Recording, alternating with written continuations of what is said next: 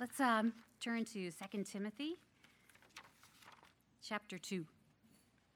Paul's going to give in, uh, Timothy instructions on how church services are to be held uh, in regards to prayer and to the word, and how our behavior should be expressed in regards to those two things.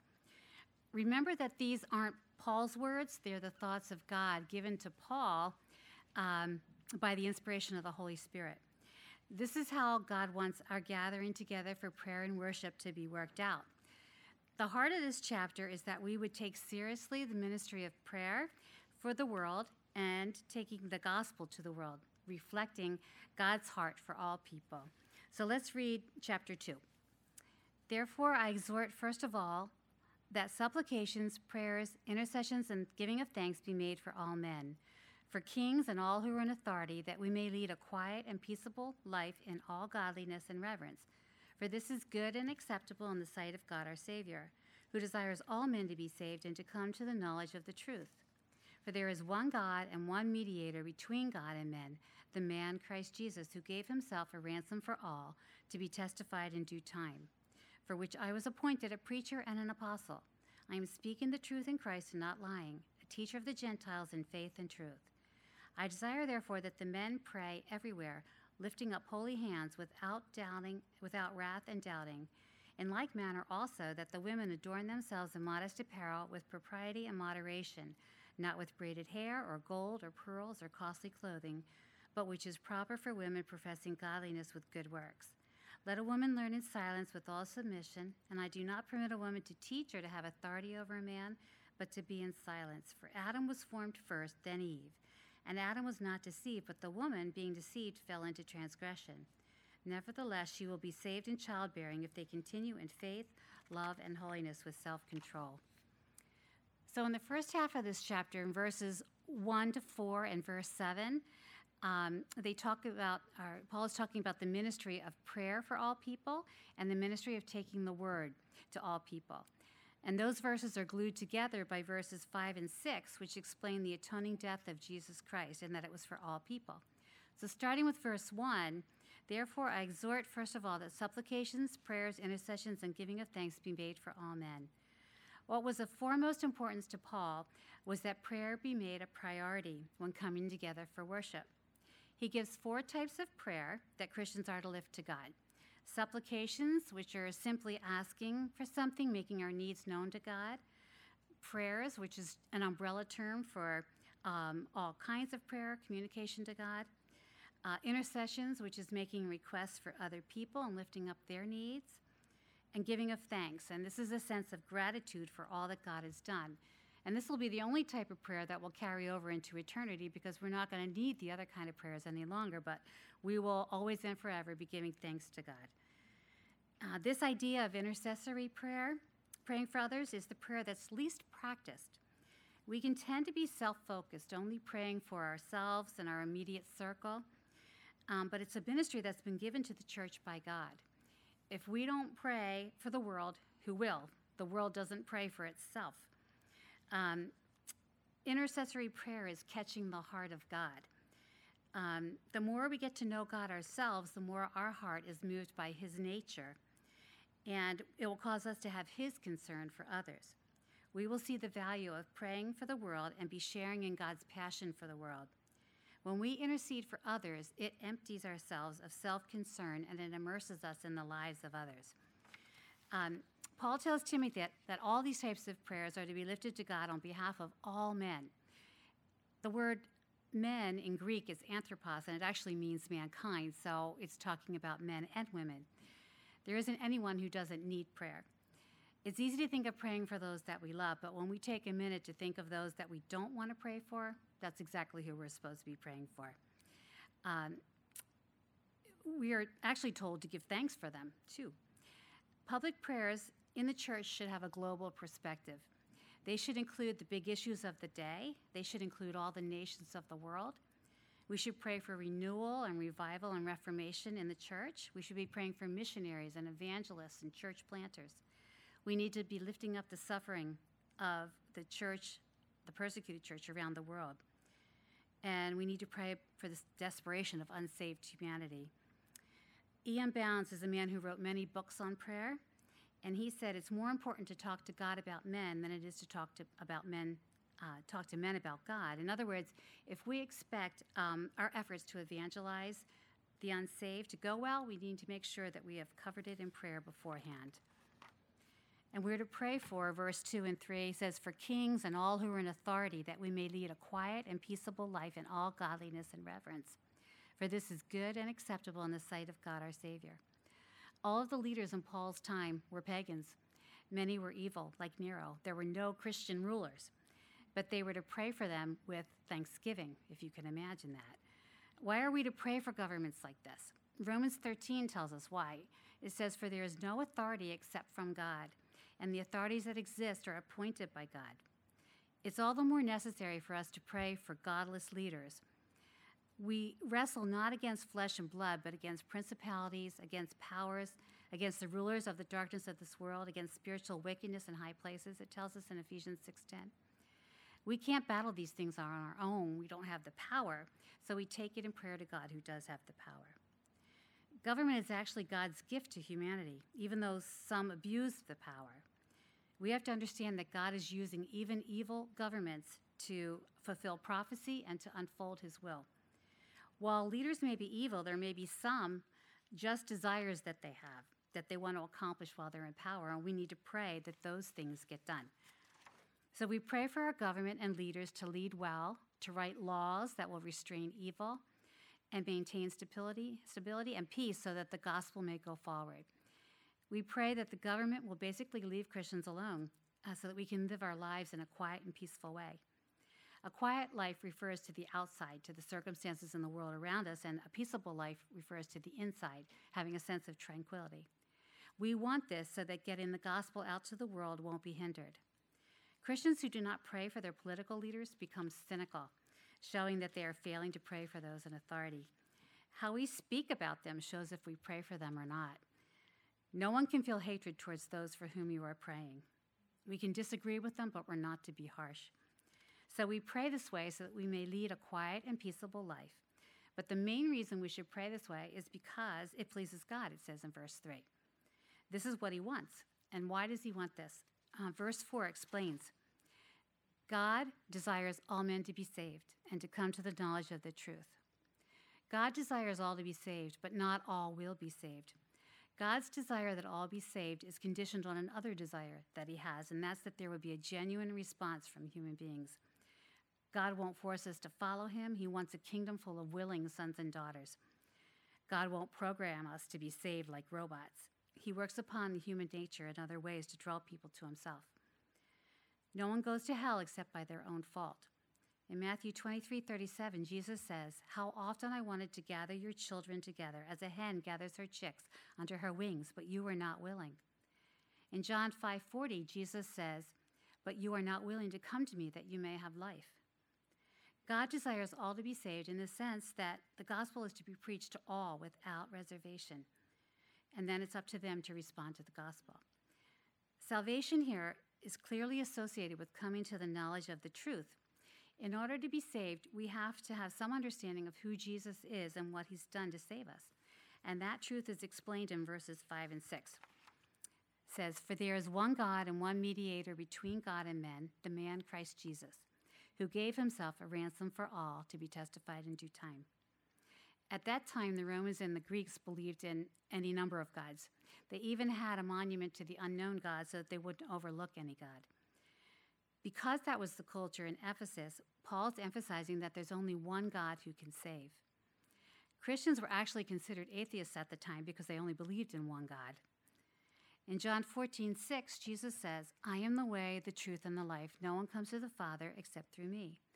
You either have to consider Jesus to be a liar or a lunatic or Lord for saying this. Jesus is how all will be saved. There's no other way. Jesus is the only way to God. Jesus isn't the first of five different options um, to get to heaven. That would be offensive to God. What God did on the cross is the ultimate thing that could have been done. It's the greatest demonstration of his love and sacrifice. Jesus suffered physically, but he also drank the cup of suffering from God, God's judgment. Jesus is the mediator. now between God and men, representing man and representing God. A mediator is one who intervenes between the two to make or restore friendship or to ratify a covenant. A mediator recognizes the position of both. Note that when Paul writes the man Christ Jesus, that this is in the present tense. Jesus didn't put on humanity like a jacket when he came to earth and then took it off when he returned to heaven. When God raised Jesus from the dead, his spirit rejoined his body, which was now a glorified body. Philippians 3:21 tells us that Jesus will transform our lowly body that it may be conformed to his glorious body according to the working by which he is able even to subdue all things to himself. So Jesus gave himself a ransom.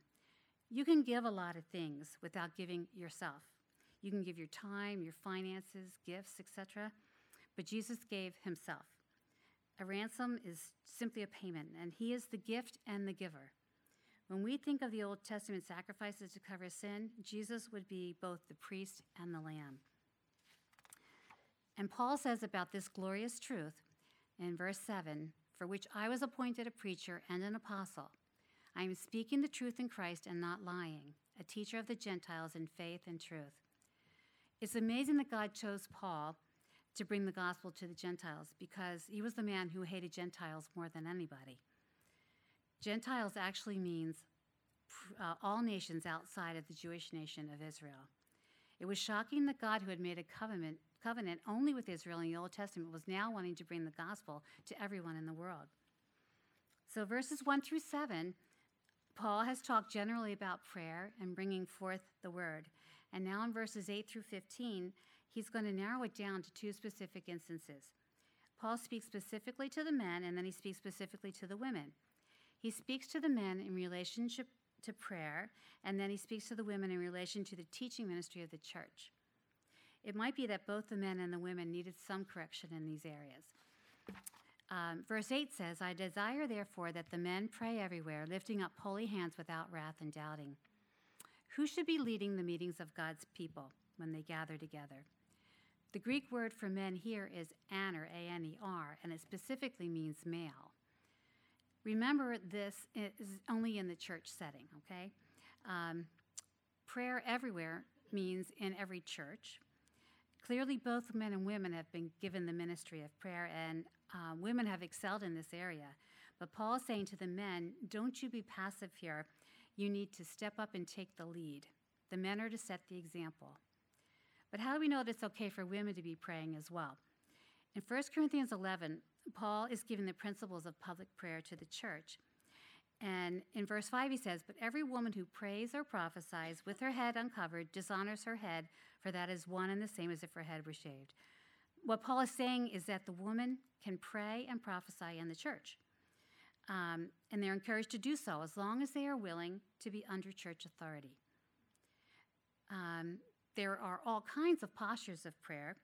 In this verse, he, he mentions raising holy hands. We, we tend to use folded hands and closed eyes, um, which is good, keeps us off our phones. There's also kneeling. People kneel, people prostrate themselves out on the floor. Uh, but their tradition was to lift their hands to God in prayer, and they were to be holy hands set apart to God. You can't pray effectively if you are holding on to a sin that you refuse to give up. That would be lifting up unholy hands. Um, and our prayers are to be without wrath, means there should be no anger in our hearts. And our prayers are to be without doubting, and that means without disputing. We need to be right with God and right with other people before coming to prayer so that our prayers won't be hindered. And when the women come to corporate prayer and worship, Paul has instructions for them too. He says, in like manner also, that the women adorn themselves in modest apparel with propriety and moderation, not with braided hair or gold or pearls or costly clothing. Apparently, the men needed some correction in the area of prayer, and the women needed some correction in the area of dress. To adorn ourselves in modest apparel means to arrange, to put in order, or to make ready. And we get our word cosmetic from the Greek word for adorn. Um, in contrast to modest apparel, women in Ephesus would dress like the Roman goddesses when there would be a feast for the goddess that they worshipped in their temple, named Diana or Artemis. They would dress in a sexually provocative way to attract husbands. And Paul was telling the women in the church that when they came to prayer and worship, that they weren't to dress anything like that. We're to dress with propriety and moderation. Propriety asks the question is it appropriate for the occasion? And moderation is a middle ground. It asks the question is it too much or too little? All good questions to ask ourselves. In their day, women would have these big hairstyles with braids and all kinds of jewelry intertwined. Uh, they'd have pearls in there, and pearls were considered extremely expensive at that time. And braids apparently represented fortunes. So it was designed to draw attention to themselves. So we aren't checking the women in our church at the door for braids. You can wear braids here, no problem. Um, but um, but the, the principles of propriety and moderation um, remain. They're just expressed differently from culture to culture. And Paul isn't saying that we can't wear jewelry. In Song of Solomon 1 10 and 11, it says, speaking to a love interest, Your cheeks are lovely with ornaments, your neck with chains of gold. We will make you ornaments of gold with silver studs. And in Genesis 24, verses 10 to 30, we have the story of the servant who went to find a wife for Isaac, Rebecca, and he offered her a gold nose ring and two gold bracelets. How we dress says something about our heart attitude. The emphasis shouldn't be on the external, but on the internal. We don't want our appearance to be a distraction from Jesus, but which is proper for women professing godliness with good works, it says in verse 10. So, when gathering together for worship in the church, we want to be mindful of our dress, but we especially want to be adorned with good works, the most important adornment for women. Good works make a woman more beautiful than fancy joy and clothes ever could. Godliness is reverence to God. So if we have this godly reverence, um, we want to display it by our behavior and our dress and our good works. 1 Peter 3 4 says, Do not let your beauty be that outward adorning of arranging the hair, of wearing gold, or of putting on fine apparel, but let it be the hidden person of the heart with the incorruptible ornament of a gentle and quiet spirit, which is very precious in the sight of God. Again, it's not that we can't wear nice clothes or we have to dress in rags. Proverbs 31:22 says, "She makes tapestry for herself. Her clothing is fine linen and purple. Purple was considered royal." But looking nice should never overshadow being adorned with good works. That's what needs to stand out.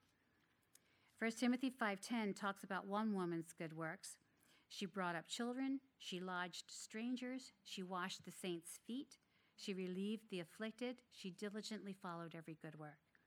And Proverbs 31, 10 to 31, tells of the good works of the famous Proverbs 31 woman. These are all good examples for us women. Verse 11 says, Let a woman learn in silence with all submission, and I do not permit a woman to teach or to have authority over a man, but to be in silence. Okay, now there are a couple of verses that make us do a double take. Am I right? Uh, let a woman learn. A woman should learn. In this ancient culture, education was designed exclusively for men. But Paul's saying, let the women learn. This was a radical idea for that time. Women are to be students of the Bible alongside men, and we're to learn in silence. The Greek word for silence is the same word that was used up in verse 2, where it's interpreted peaceable. It means without contention, without vocal objection. The church service was um, much more informal at that time. People would stand up and speak out and dialogue during the service. The Jewish people would separate the men from the women. The men would be on the one side of the church, the women on the other side. And Paul may have been trying to prevent the women from shouting out questions or objections. Because as Paul says in 1 Corinthians 14:35, women should ask their own husbands at home about these things. Does that mean then that as women we're to shut up and never speak in church?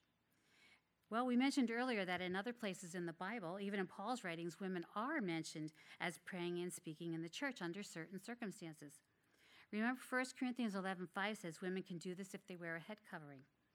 The principle is under authority. The expression of the principle in the Corinthian culture um, was to wear a head covering. For us today, wearing a head covering would not have the same meaning. Um,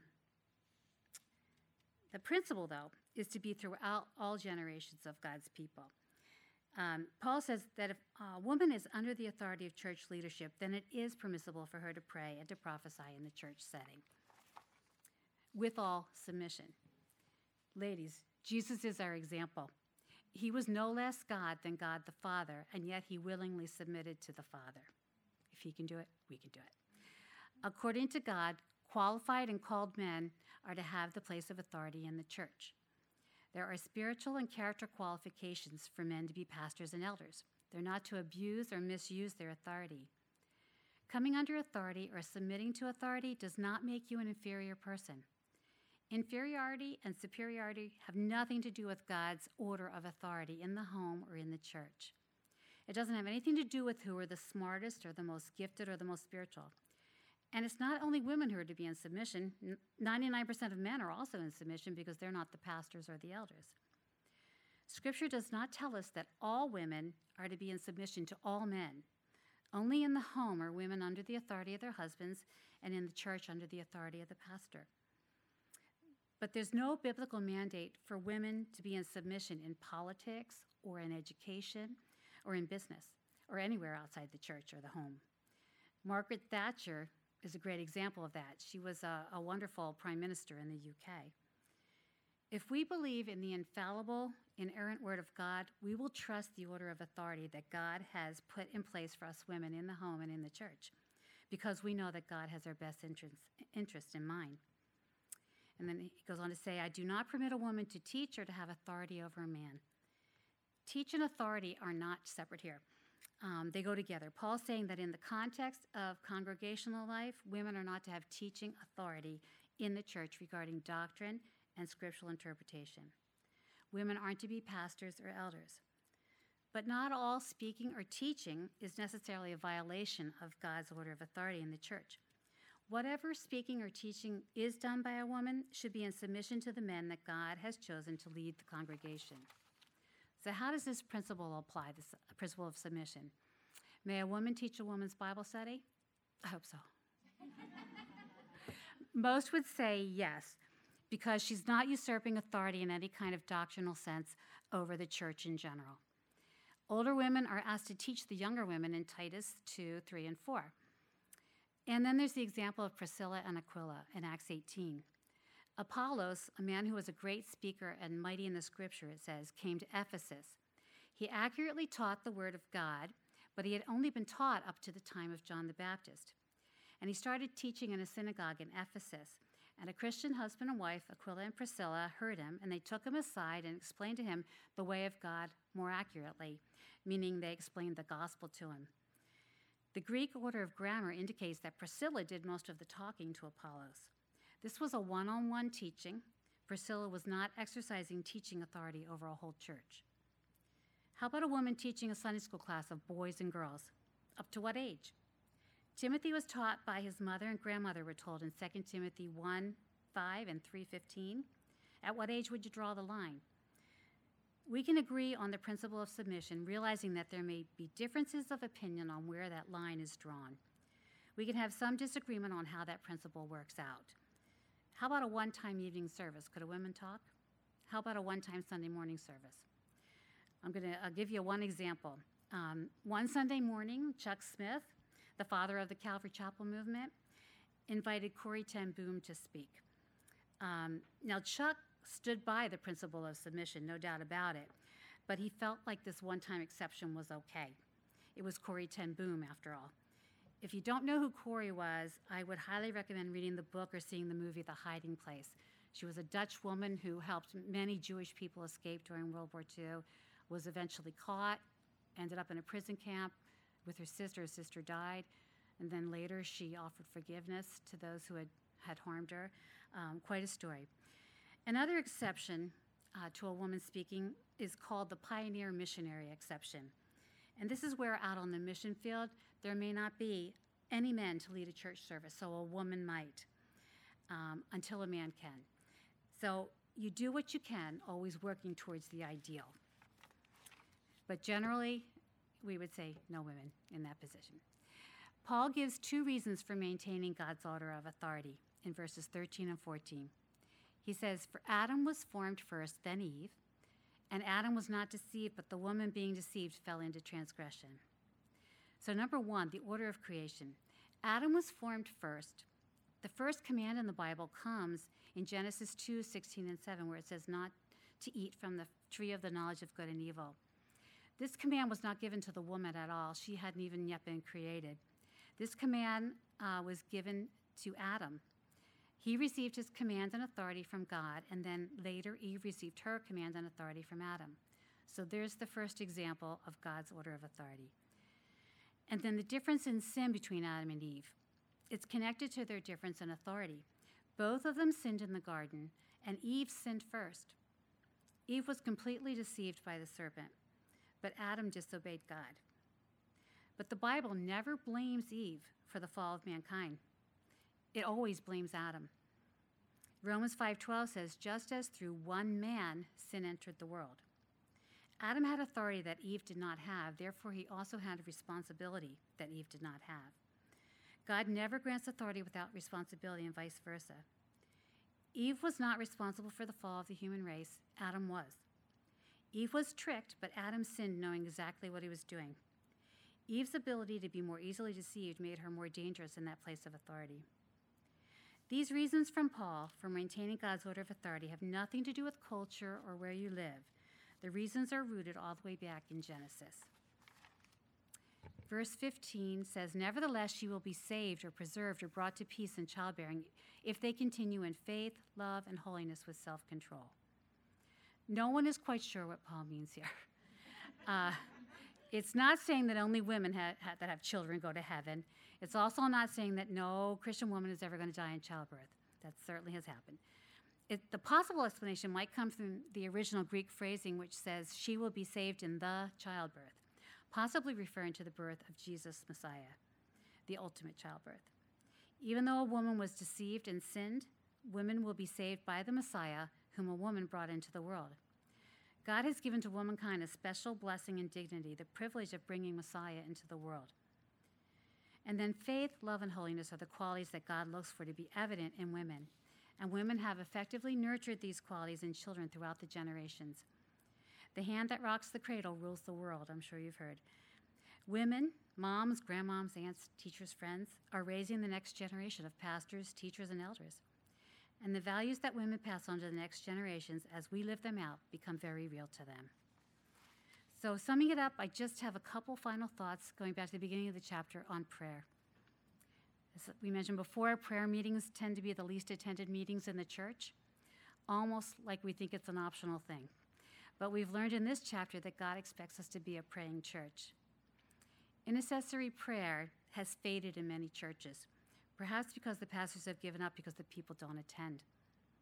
We are blessed that our pastor and our elders value prayer, and they always invite us to participate. Maybe we don't intercede because we don't care, but I think it's more that we're unaware. And it's hard to care about something that you know nothing about. And that's why I left copies of um, the Voice of the Martyrs magazine on your tables if you don't already get it.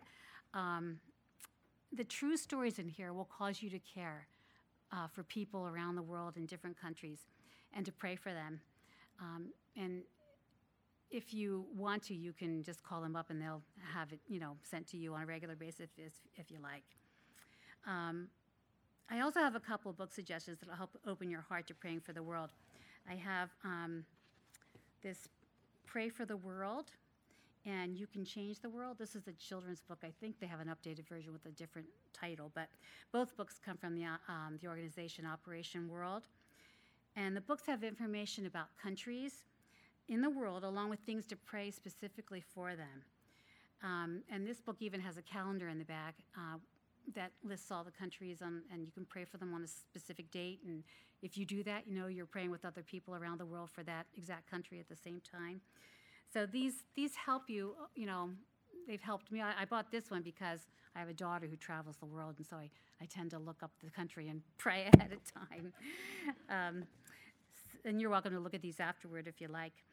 Um, and if you struggle with how to pray, um, or you want to take your prayer life to a deeper level, I would recommend this little book called Praying the Bible by Donald S. Whitney.